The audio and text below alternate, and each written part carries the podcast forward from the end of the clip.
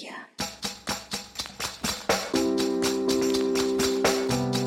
Где я?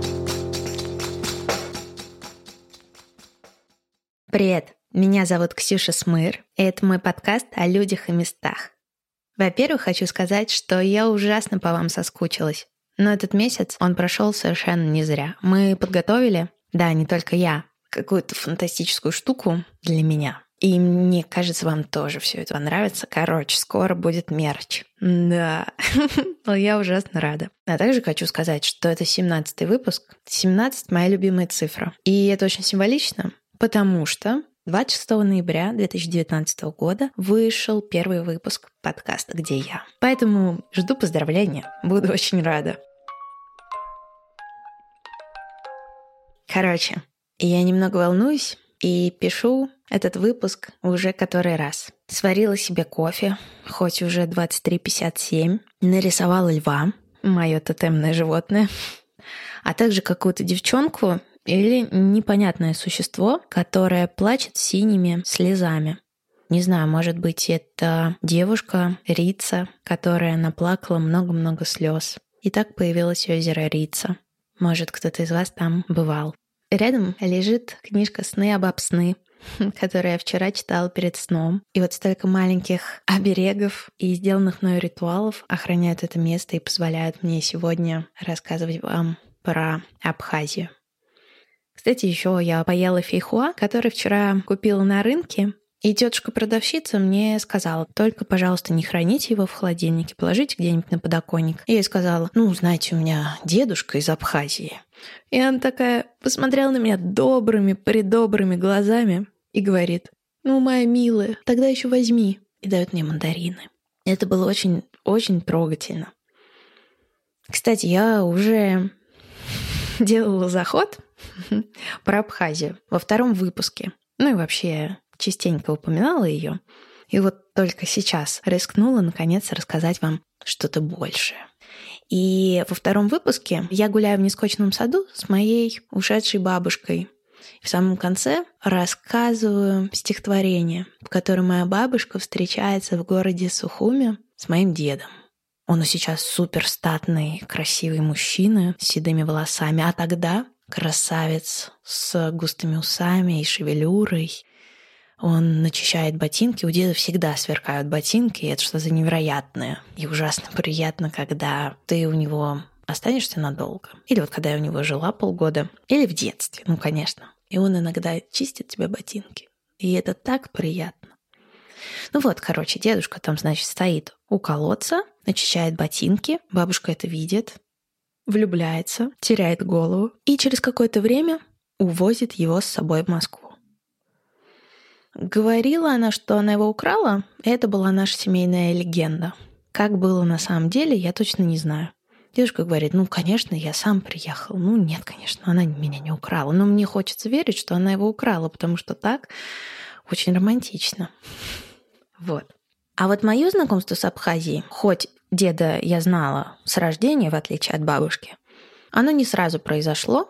И произошло оно вот так, на перроне вокзала. Я сейчас вам зачитаю маленький абзац. В каком-то неосознанном возрасте, помню, обнаружила себя на железнодорожном перроне с бабой и дедом. Оказаться с ними дальше квартиры или дачи на сорок втором километре уже путешествие.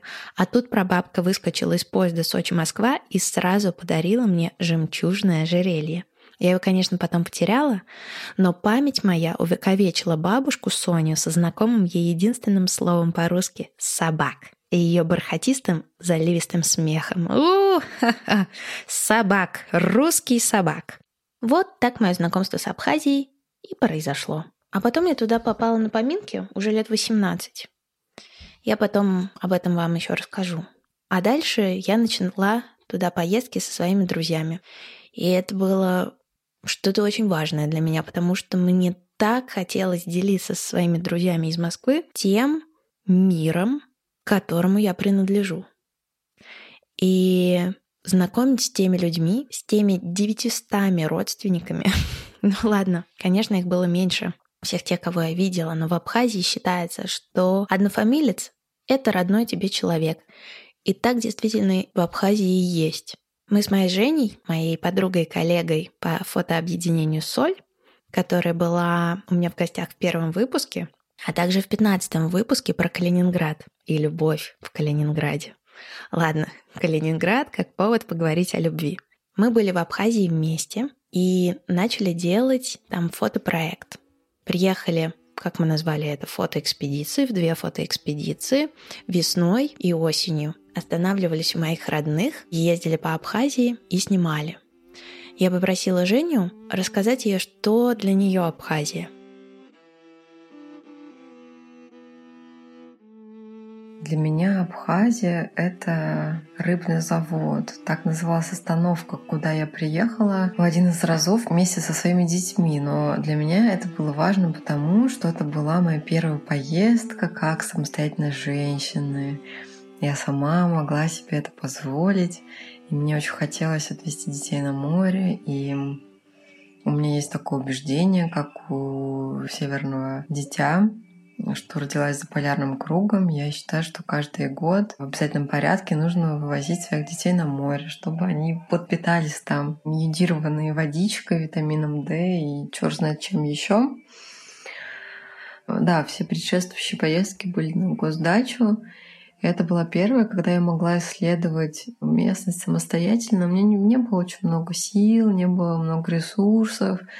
В общем-то, почти все время мы провели с девочками на ближайшем пляже.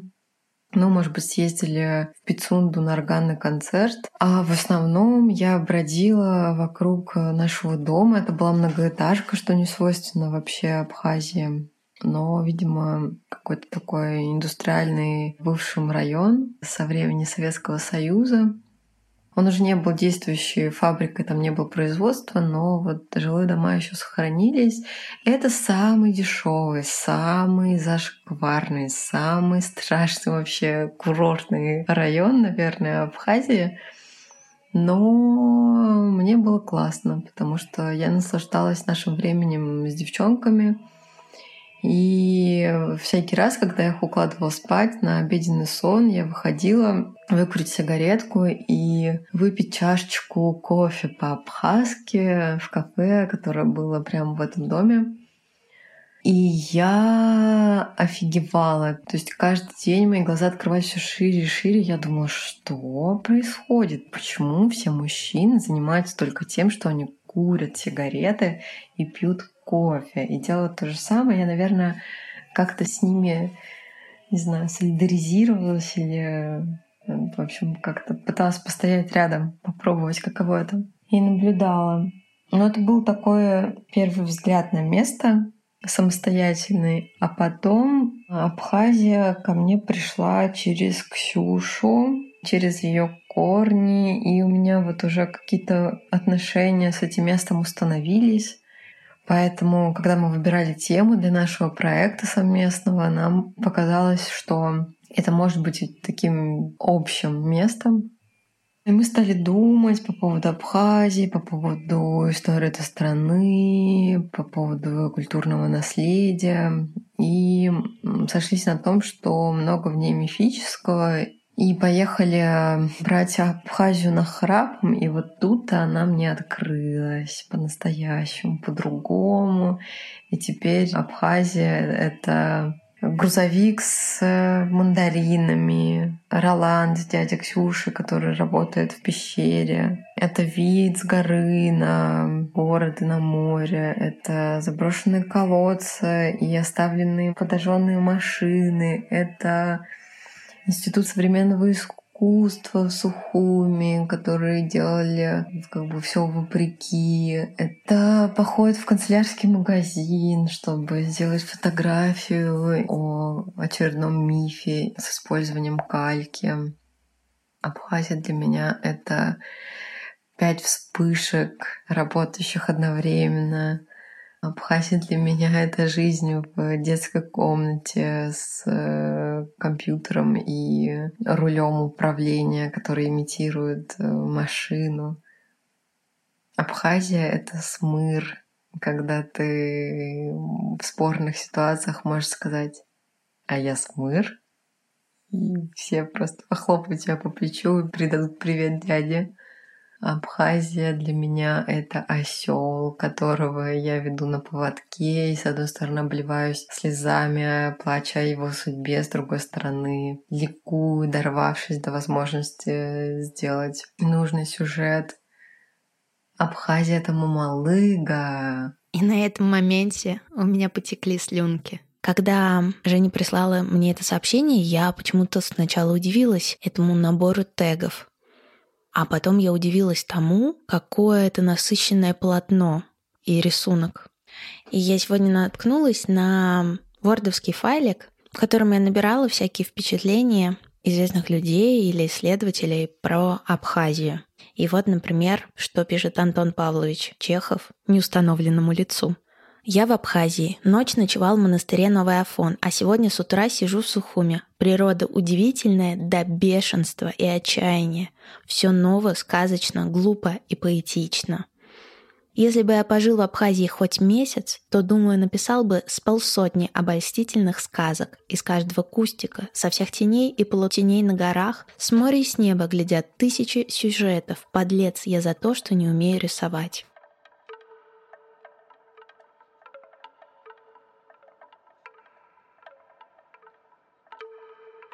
Моя подруга Ксюша, с которой мы были в Абхазии однажды зимой, тоже говорит об этой сказочности.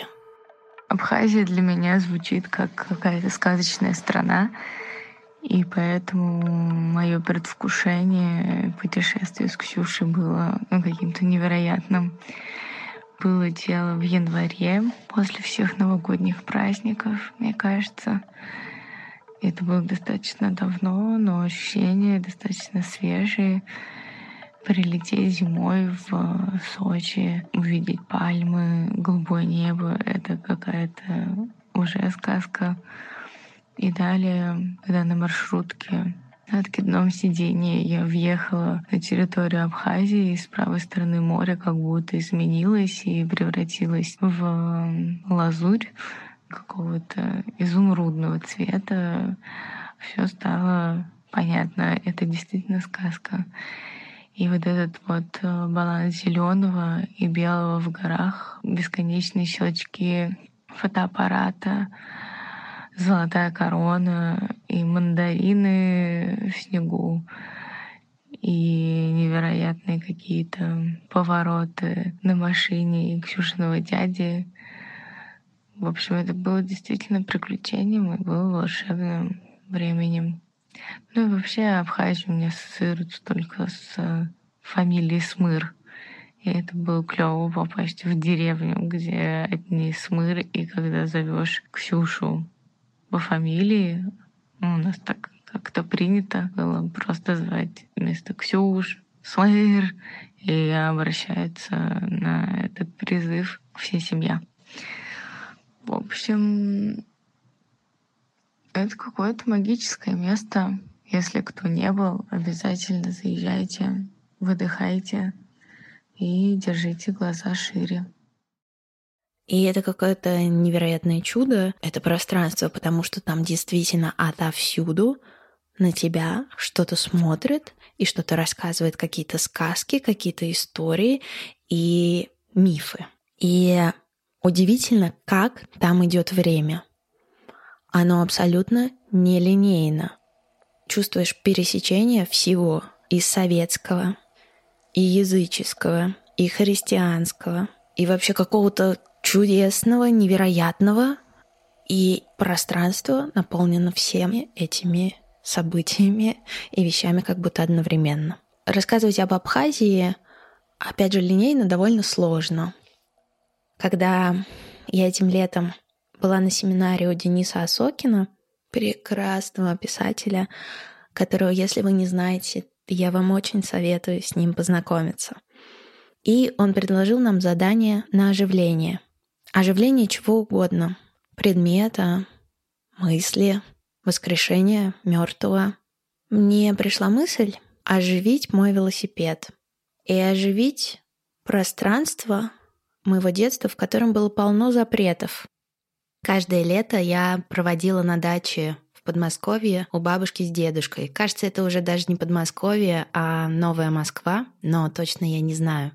И те три дня, которые я провела в Абхазии, когда мне было десять лет, показались мне каким-то волшебным миражом. Не иначе. Потому что до восемнадцати лет я туда больше не попадала. Мне хотелось разбавить вот эту скуку, монотонное времяпровождение каким-то ярким впечатлением. Я на самом деле не отдавала себе отчет в этом тогда, но сейчас я, конечно, понимаю, что зов крови, он существует. Зов скорее даже места. Или, не знаю, это все переплетено, но оно существует. У меня родилось, как и во втором выпуске про «Нескучный сад», белое стихотворение.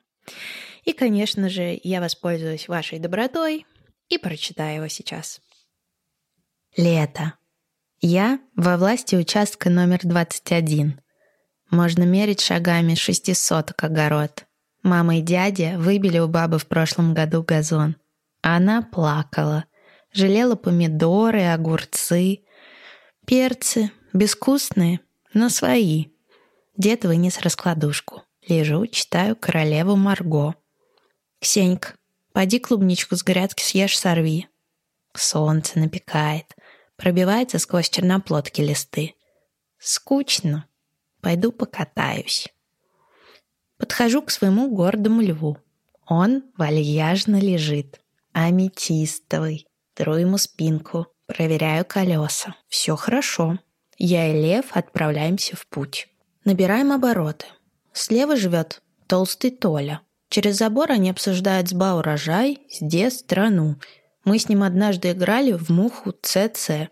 Мои говорят: «Толя — лодырь». Мне кажется, он хороший мужик. Цепь скрипит. Участок второй.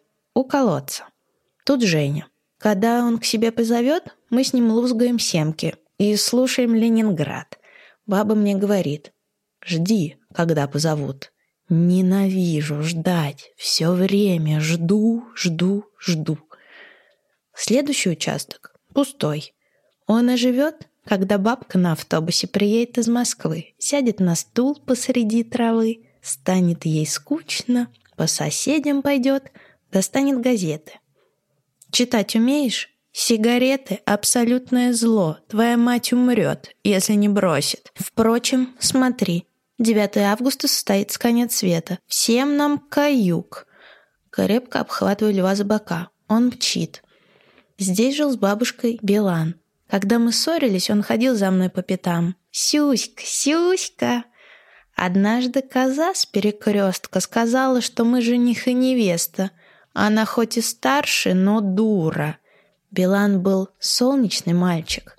Когда убили его отца, он больше не приезжал. Почти у самых ворот лев мягко входит в разворот.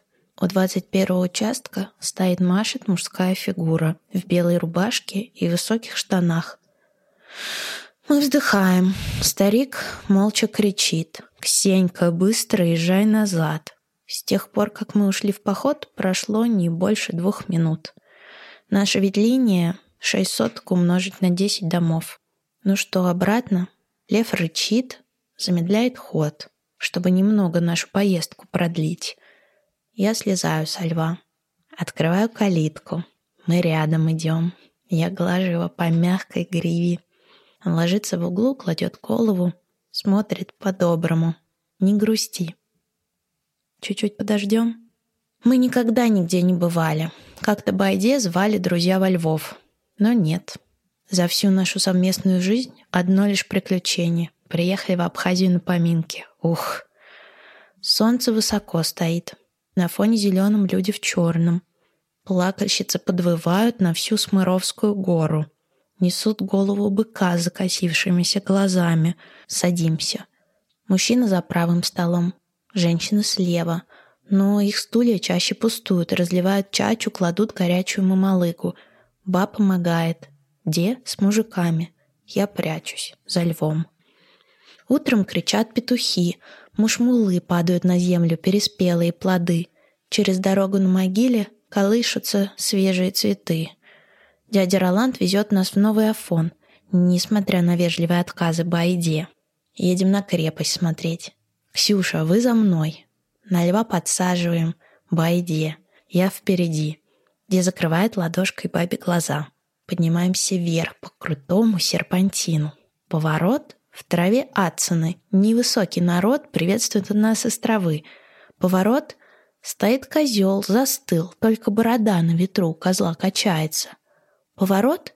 Пошел хлопьями снег. Он загорается. Маленький народ в криках разбегается.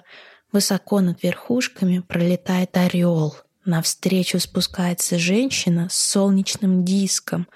Лев отворачивает голову. Я жмурюсь. Следом топает великан. У льва горячая спина. Мы почти на самом верху. Байде скатываются со льва, Роланд их принимает. Мы осматриваемся. Слева и справа горы. Под нами простирается искристое синее море. У задней стены крепости спит тигр. Его грудь вздымается. Мы подходим. Он открывает левый глаз. «Это вы, наконец! Да чего погода хорошая! Когда придет Сатаней, небо сияет. Вам повезло. Вы спускались уже в пещеру внизу? Нет? Но я все вам здесь покажу. Новый Афон — это мой дом. Пойдемте прокатимся». Прыгает в облака. «Ну, Аламыс, давайте смелей». Мы со львом улыбаемся и шагаем за ним. В этом тексте, который я сочинила, Ксюша попадает в волшебный абхазский мир. И в нем, да, действительно много каких-то неизвестных для вас существ и слов.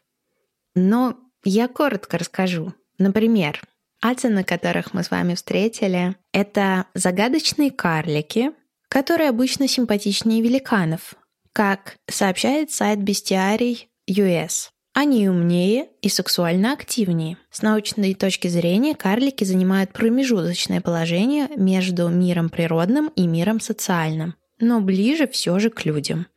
А... Кавказский регион в свое время также пережил эпоху карликов. Абхазы знают их под именем ацаны. Адыгейцы называют их испы, балкарцы и карачаевцы – жеки, осетины – пцента. Этот народец или народы были столь малы ростом, что не были видны в высокой траве, взбирались на папоротники, как на деревья, и рубили их листья, как сучья. В то же время они обладали большой физической силой, жили охотой и скотоводством, доили диких оленей и разводили домашних коз. И жили они во времена, когда стояло вечное теплое лето. Не было ни смерти, ни рождения, ни голода, ни холода, ни болезней, но Бог, разгневавшись на них из-за нечестивого к нему отношения, покрыл землю ацанов ватным снегом и бросил в него огонь. Ацаны погибли в пламени. Или вот этот тигр, которого мы встречаем, поднявшись на гору у Анакопийской крепости. Кто это? Мне привиделось, что это Гиви Смыр. Гиви Смыр открыл пещеру абхазскую. И это, конечно, удивительная какая-то история, потому что он ее открыл, когда был мальчиком, школьником. Точнее, в школе он к тому моменту уже не учился. И он сам ее открыл, потому что гулял часто в горах, и это было его страстью. А его биография, она удивительная, и... Он не так давно умер, а был такой очень значимой фигурой в Новом Афоне и вообще в Абхазии. И про него очень здорово написал Даур Зантария. Это писатель, о котором я совершенно недавно узнала. И я каждый раз удивляюсь тому, какие жемчужины я нахожу и как это все собирается в какой-то пазл. В этом тексте у меня переплетаются все мои воспоминания, какие-то рассказы моих друзей, моих родных. И вот история с орлом — это история одного из моих родных. И мне показалось, что это здорово, если в этом пространстве еще пролетит орел, потому что это очень значимый символ. И каково же было мое удивление, когда, оказывается, все это есть в поле, Я у дедушки нашла книжку двух журналистов, которые в девяностые очень много ездили в Абхазию. И там есть одна статья. Один из них отправляется к Анакопийской крепости и рассказывает, что в какой-то момент над ним пролетает орел. Буквально два дня назад я прочитала эту статью. Этот текст его, он был такой насыщенный, ну, что можно рассказать про крепость? Ну, можно прочитать, например, в Википедии.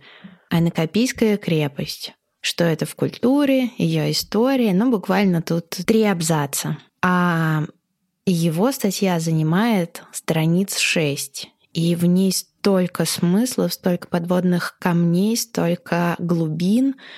А у меня было ощущение, что я была не там, где был он, и за это я тоже люблю это место, да и вообще все места. То, как мы по-разному на них смотрим, и что они дают, и что они дают, если ты начинаешь копать.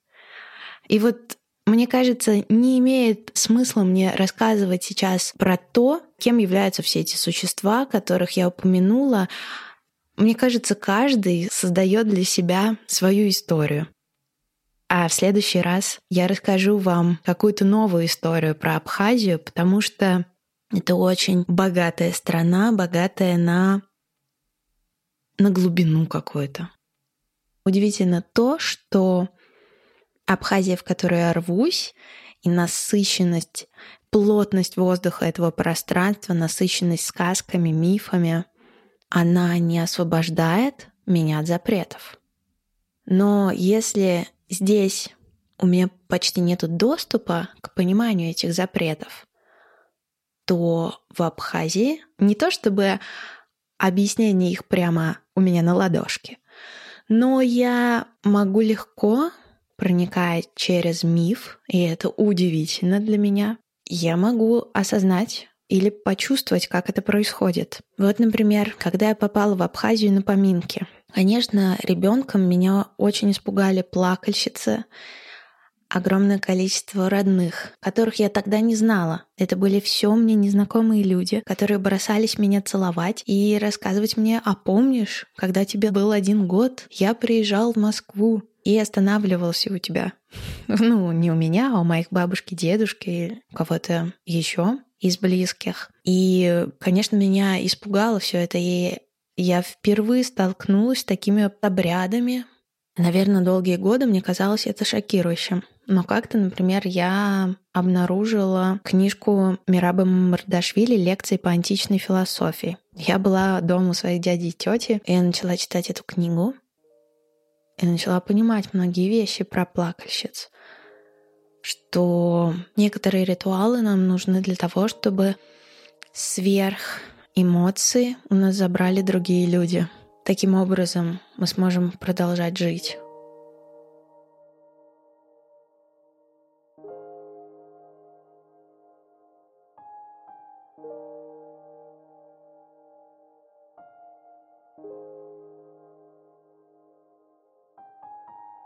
Вдруг стали проявляться и другие вещи. И вот эти детские сказки, как будто бы, они стали превращаться в ответы на вопросы. И понимание того, кто я, почему я такая, почему я чего-то боюсь, где мои запреты и какие запреты я уже могу отпустить и могу расслабить свои